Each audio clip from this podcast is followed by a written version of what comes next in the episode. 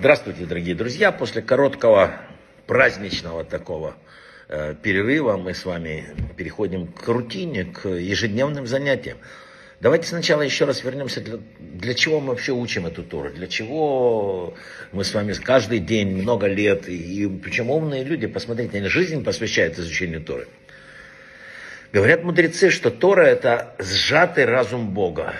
Мы просто этого не видим. Для нас это книжка, которую открыл и книжка. На самом деле мы можем найти прошлое, будущее, настоящее. И что самое главное, мы можем найти то, как исправить себя, для чего мы пришли в этот мир.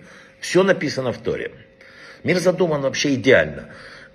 Потом мы начали его потихоньку, нам был отдан мир с правом управлять им, с правом делать его лучше и хуже. И мы начали засорять его. Мы с вами э, такие сосуды для света, для сосуды, которые получают э, свет от Бога. Да? И в процессе своего существования человек умело и качественно загадил э, духовный мир, а физически уже, как понятно, как следствие загажен тоже. Но э, вот закономерности дальше и неизбежности, они работают вот прямо от нас. У Бога нет э, понятия наказать нас за что-то. Вот мы сделали, загадили там даже кусок его мира. У него нет понятия наказания.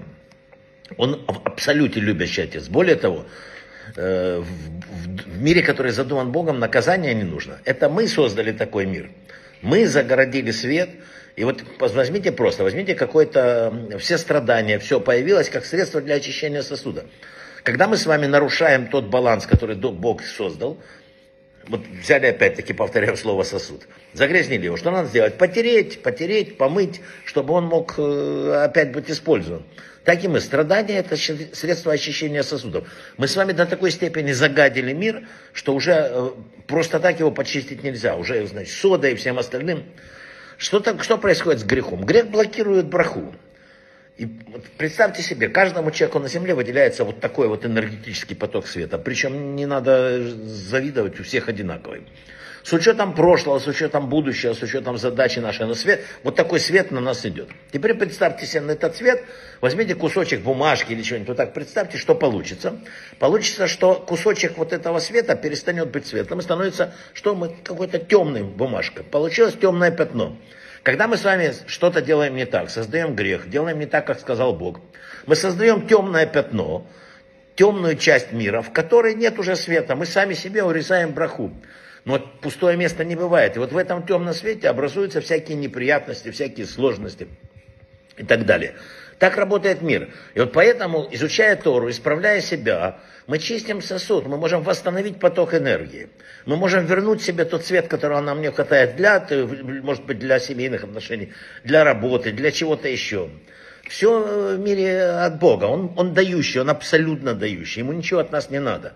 Мы можем единственно на земле что делать и принимать и давать. Да? Поэтому написано, что все очень просто. Рецепт нашего исправления простой. Надо научиться давать. Надо научиться получать удовольствие от давания.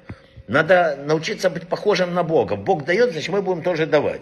Проще говоря, побеждать свой эгоизм. Как это делается? В каждом вопросе это можно делать. Например, два человека кушают там, или покупают еду для того, чтобы покушать.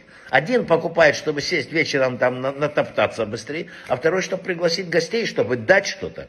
То есть он, он, проще говоря, побеждает свой организм, меняет свои качества и становимся абсолютно другим сосудом для неба. А этому сосуду, может быть, не положено те неприятности, которые были вчера. Пятикнижие Рам рассказывало, что э, поколение Ноха вот, было абсолютно уже, э, сердца людей наполнились злом. Усиление зла вызвало что? Резонанс наверху.